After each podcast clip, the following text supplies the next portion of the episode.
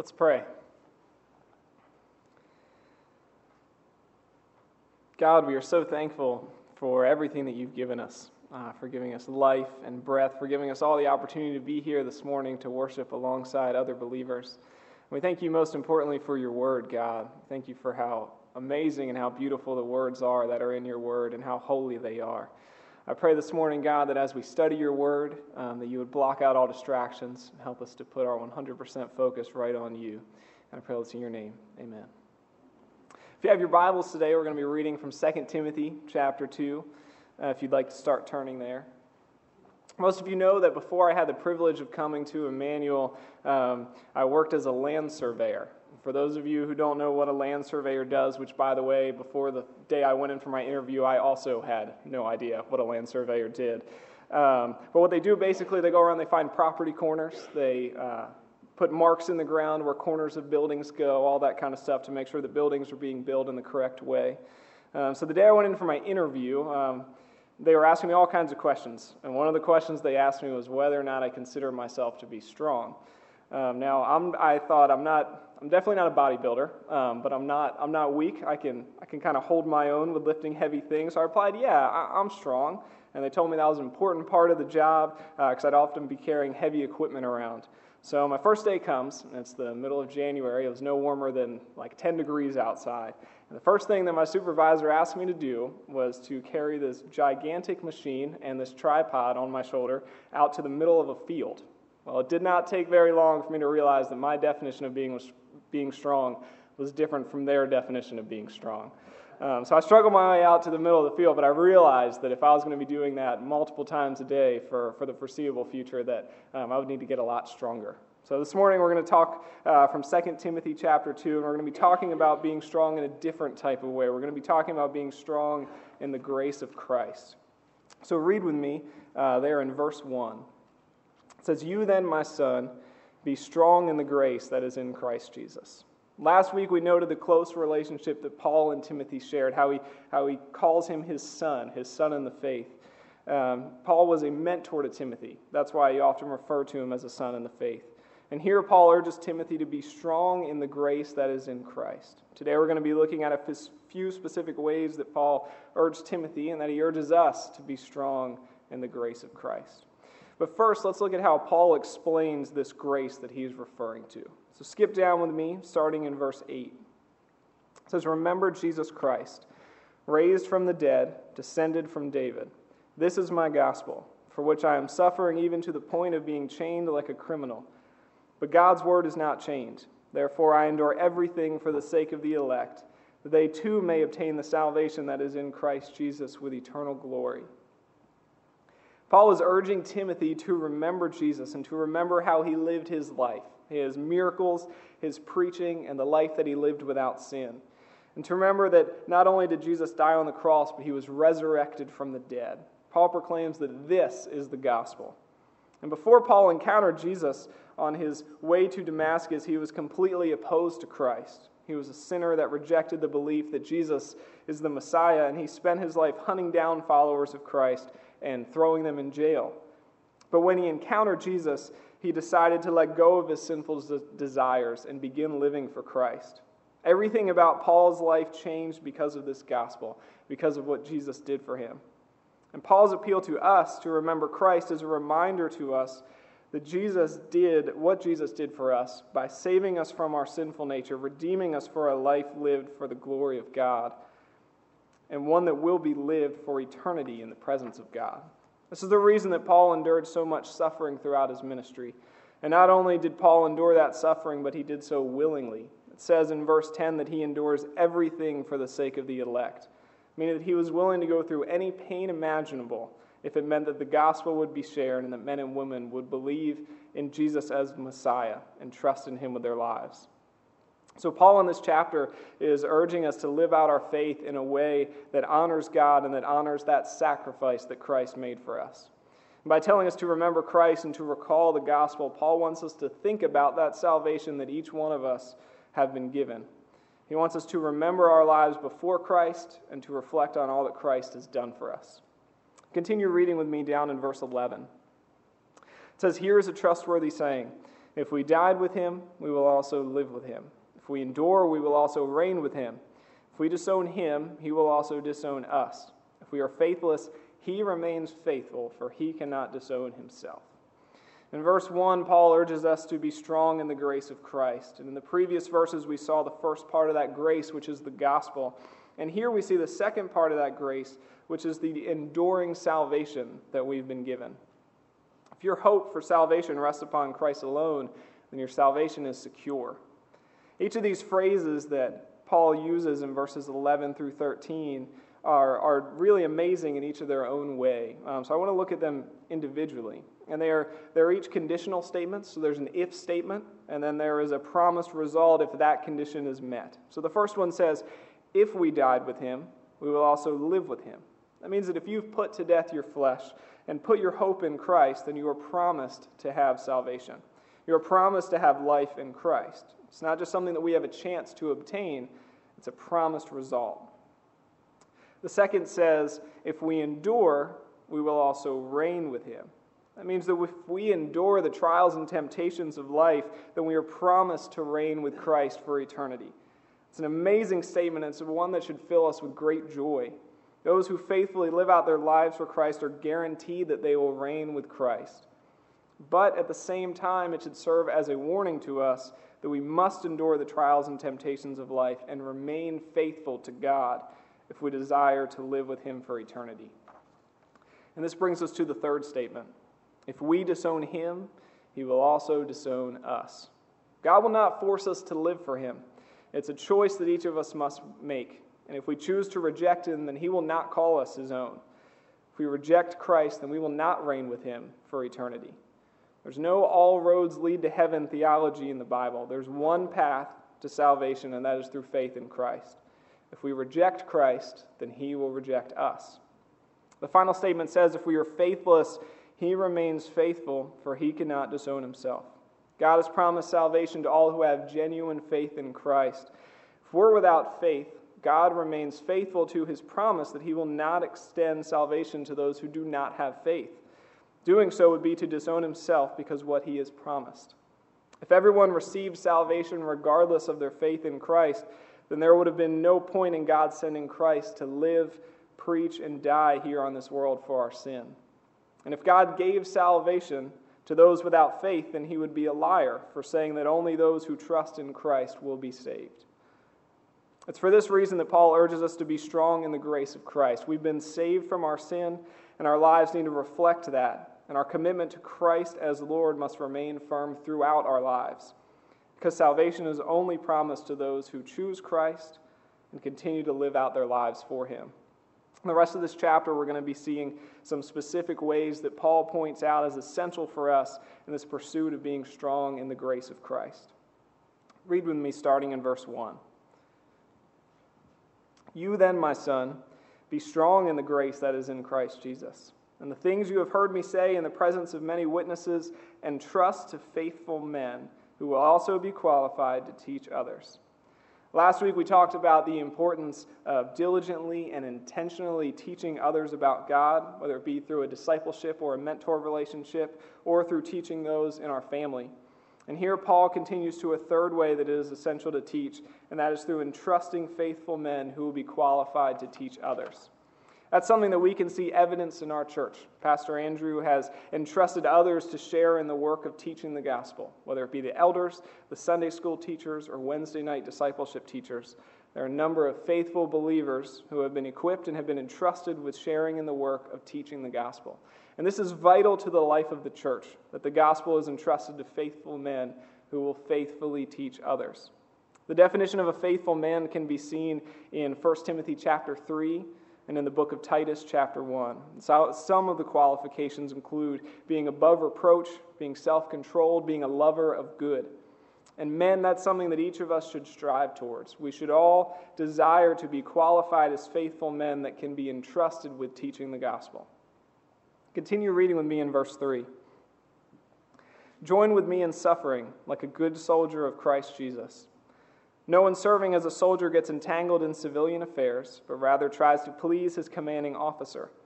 Similarly, Anyone who competes as an athlete does not receive the victor's crown except by competing according to the rules. The hardworking farmer should be the first to receive a share of the crops. Reflect on what I am saying, for the Lord will give you insight into all this. Paul urges us to join with him in suffering for the gospel, and he gives three examples of how we should go about doing so a soldier, an athlete, and a farmer. This appeal to join with him in suffering is not focused on physical suffering. Instead, what Paul is focused on is suffering in the sense of denying our fleshly, sinful desires for the sake of living a life that will glorify God.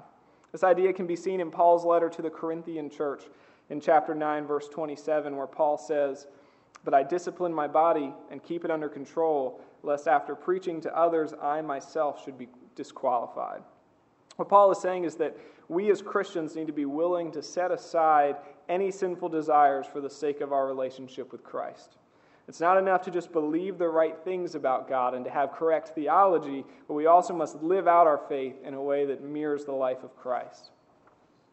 The first example that Paul gives is that of a soldier in verse 4, where he says, A soldier, or he says, sorry, no one serving as a soldier gets entangled in civilian affairs, but rather tries to please his commanding officer. A soldier who's called into battle leaves everything behind. He leaves his home, his job, his family, everything.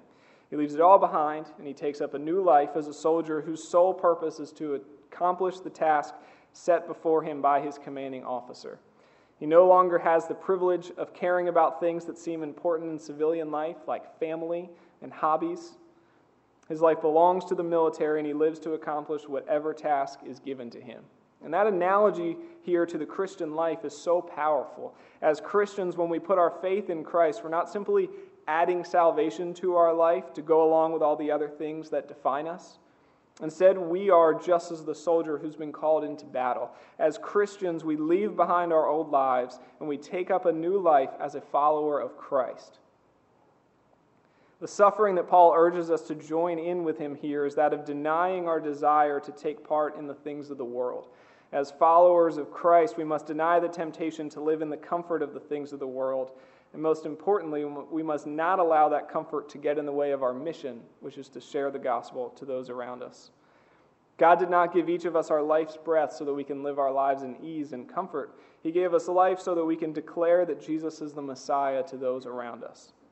By relating the Christian life to that of a soldier, Paul is urging us to join with him in suffering by denying our desire to allow the comforts of the world to get in the way of our responsibility to share the gospel. The second example that Paul gives is that of an athlete. We see that in verse 5, where it says, Similarly, anyone who competes as an athlete does not receive the victor's crown except by competing according to the rules. I'm sure most of you have spent some time watching the Olympics. Emily and I try to watch as much as we can when, when they're on, both the Summer Olympics and the Winter Olympics.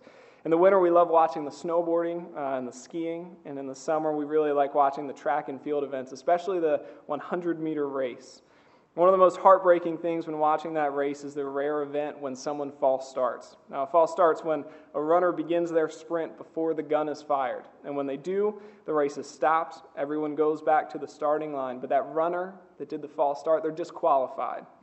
There's no second chance. One false start, and they're out. All of that training and work of qualifying for the Olympics is thrown out the window in a split second because they didn't race according to the rules. As followers of Christ, we've been given instructions on how we must live out our faith. And by making this comparison, Paul shows us the importance of living out our faith in a way that is consistent with what is taught in the Bible. The Bible is clear that salvation comes through Christ alone. So if we put our faith in anything else to save us, we will be disqualified. If we claim to have faith in Christ but continue to live in sin, we will be disqualified. If we desire to receive the victor's crown of salvation, then we must trust fully in Christ and live out our salvation in a way that is consistent with Scripture. Paul calls us to suffer as an athlete by making whatever sacrifices are necessary to live out our salvation in a way consistent with Scripture. A third example that Paul uses comes from verse 6, which says, The hardworking farmer should be the first to receive a share of the crops. It's an analogy that I probably don't have as much work to do in explaining because of the rural setting we live here on the Eastern Shore. Even our uh, church property has a gigantic field in the back. So I'm sure all of us know or, or is related to someone who is a farmer. I personally grew up on a farm, and that might come as a surprise to some of you because I don't wear cowboy hats or listen to country music or say y'all. Um, it's true, though, that I did grow up on a farm, and this afforded me the opportunity growing up to see the hard work that it takes to maintain a farm and to properly grow crops. For many years, I saw how my dad would tirelessly work until the sun went down, and, and even later, out in the fields, plowing, planting, spraying, doing all the things necessary to make sure that his crops were well taken care of.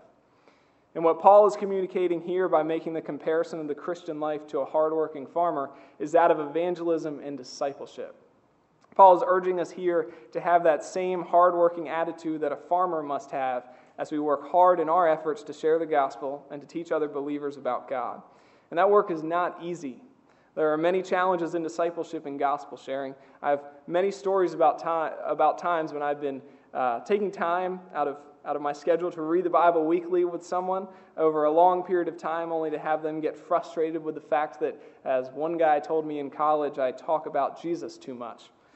Uh, the work of evangelism and discipleship is not easy, and it's not always visually fruitful, but it is a work that we as Christians have all been called to, and one that we need to be faithful to, regardless of whether or not we can visually see results.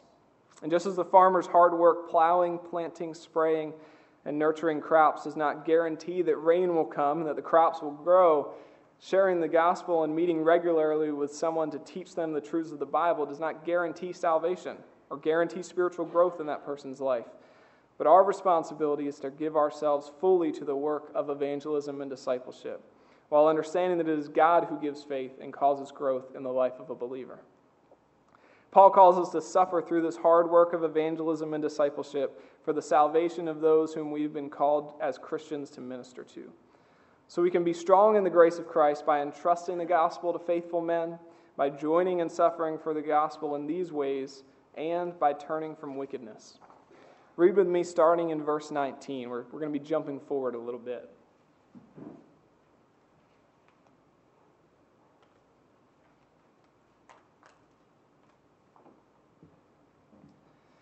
Says, Nevertheless, God's solid foundation stands firm, sealed with this inscription The Lord knows those who are his, and everyone who confesses the name of the Lord must turn away from wickedness. In a large house, there are articles not only of gold and of silver, but also of wood and clay. Some are for special purposes, and some for common use. Those who cleanse themselves from the latter will be instruments for special purposes, made holy, useful to the master, and prepared to do any good work. Flee the evil desires of youth and pursue righteousness, faith, love, and peace, along with those who call on the Lord out of a pure heart. In the original language, the word used in verse 20, that's translated here as articles or as vessels in some translations, it's very general, but it's often used to describe different tools, utensils, and furniture that would be found in a home. And it's believed here that Paul's referring to utensils or serving dishes when he uses that word. So Paul's making a distinction here between those gold and silver plates that are fancy and elegant and the common wooden and clay ones that aren't, aren't very special. He's comparing it to our relationship with the world as followers of Christ. As Christians, we've been called to be holy and to be set apart from the world. As Hebrews chapter 10 verse 10 says, we've been set apart as holy. Because of this, our lives should reflect the life of Christ, not the life of sin that we lived in before we received salvation. Verse 21 says that those who want to be instruments for special purposes must cleanse themselves from the common uses. In other words, we need to examine our lives, and where there is sin, we need to seek forgiveness and follow with repentance, striving to honor God in all that we do, and not being content to allow any sin to remain in our lives. Verse 19 reflects this, as it says, Everyone who confesses the name of the Lord must turn away from wickedness. And in verse 22, it says to flee the evil desires of youth. These verses do not tell us to only run away from the wicked things or the evil desires that we want to turn away from. These verses command us to turn away from all wickedness and all evil desires. As Christians, we should not be tolerant of any sin remaining in our lives. When we recognize sin in our lives, we need to repent and strive to honor God in that area of our life moving forward. Furthermore, as we see in verse 22, we are called not only to flee evil, but also to pursue that which is good. Specifically, we are to pursue righteousness, faith, love, and peace. These four things should mark our lives as followers of Christ. And if they do, verse 21 says that we will be made holy, useful to the master, and prepared to do any good work. We can be strong in the grace of Christ by entrusting the gospel to faithful men, by joining in suffering for the gospel, by turning from wickedness, and lastly, by correctly handling the word of God. Look back with me to verse 14. And as we read, we'll be reading verses 14 to 19, and then we'll be jumping down to verses 23 through 29. So after verse 19, we'll jump right into verse 23. So starting in verse 14, it says, Keep reminding God's people of these things. Warn them before God against quarreling about words. It is of no value and only ruins those who listen. Do your best to present yourself to God as one approved, a worker who does not need to be ashamed and who correctly handles the word of truth. Avoid godless chatter, because those who indulge in it will become more and more ungodly. Their teaching will spread like gangrene. Among them are Hymenaeus and Philetus, who have departed from the truth. They say that the resurrection has already taken place, and they destroy the faith of some. Nevertheless, God's solid foundation stands firm, sealed with this inscription The Lord knows those who are his, and everyone who confesses the name of the Lord must turn away from wickedness. And now, skipping down to verse 23 says, Don't have anything to do with foolish and stupid arguments, because you know they produce quarrels. And the Lord's servant must not be quarrelsome, but must be kind to everyone, able to teach, not resentful. Opponents must be instructed gently in the hope that God will grant them repentance, leading to a knowledge of the truth, and that they will come to their senses and escape from the trap of the devil who has taken them captive to do his will. The key verse in this section, there's a lot of verses that we read, but the key verse is verse 15, where it says, Do your best to present yourself to God as one approved, a worker who does not need to be ashamed and who correctly handles the word of truth.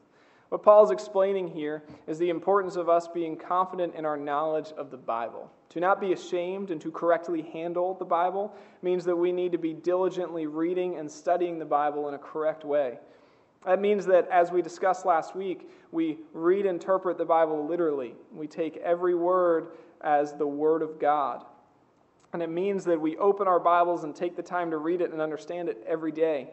Our Bibles are not only to be open on Sundays. If that's the only day of the week that we're studying God's Word, then we're not handling God's Word correctly. And part of why we need to be studying the Word so diligently is so that when we encounter false teachings, we'll be able to recognize them and guard ourselves against them. In these verses, we see Paul make reference to Hymenaeus and Philetus, who were false teachers. And the instruction that we see here are given for the purpose of protecting us from false teaching and the sin that it can cause. In verses 14 and 23, we see that it's wise to refrain from getting into arguments with those who believe false things about God. Instead of engaging false beliefs in an argumentative way, we should speak the truth about God in love and in patience. And we do that because, as verse 24 reminds us, the goal when dealing with a false teacher or someone that believes something false about God is that they'll repent and be saved. The goal is not to win an argument. We read earlier about the importance of trusting the teaching of the Bible to reliable men, and we see in verses 17 and 18 what happens when ungodly men are allowed to teach and have influence. Those false teachers corrupted those who listened to their teaching, and that is why, as Christians, we should avoid the teachings of those who do not properly handle the responsibility of teaching the Bible. In this example, Paul warned that the false teaching was spreading like gangrene. Gangrene is a disease that spreads very fast and in a deadly way. And Paul uses it here as a metaphor to convey to us how quickly false teaching can spread and how those who follow it become consumed by it. And that ultimately leads to spiritual death. We should not tolerate false teaching and we should not listen to false teachers. But in order for us to identify false teaching, we need to be faithfully reading and studying the Bible. It's easy to be deceived when we're not grounded in the Word of God. But when we are grounded, we can easily identify those who are teaching falsely. As men and women who seek to honor God with our lives, we must be strong in the grace of Christ. And what that means is that first, as a church, we need to make sure that we are continuing to entrust the teaching of the Bible to reliable men. And individually, we need to be taking the time to share the gospel with those around us and to disciple those whom God has given us the opportunity. It also means that we need to be willing to suffer for the gospel by not being distracted by the things of the world like the soldier, by making whatever sacrifices are necessary to live out our salvation in a way consistent with Scripture like the athlete, and by suffering through the hard work of teaching others about Christ like the farmer. Thirdly, we need to avoid wickedness. We've been set apart for Christ, and we need to strive to live holy lives that honor the sacrifice that Christ made for us. And finally, we need to correctly handle the Word of God so that we can be prepared when we encounter false teaching. Let's pray. God, we thank you for your word. We thank you for how clear your word is. God, we thank you so much for the salvation that you offer through your gospel. And I pray, God, for anyone here who, who has not accepted your gospel, who has not decided to live for you, I pray, God, that their eyes would be opened uh, to how amazing that gift is of salvation and how undeserving we all are of that gift. And I pray, God, for those that do have that salvation, that we will be strong in your grace, that we would be willing to uh, let go of anything in our lives that is hindering our responsibility to share your gospel with this world. I pray, God, that as we go out this week, that we would be faithful to share your gospel with the world and that we would be faithful to live our lives in a holy way. And I pray this in your name. Amen.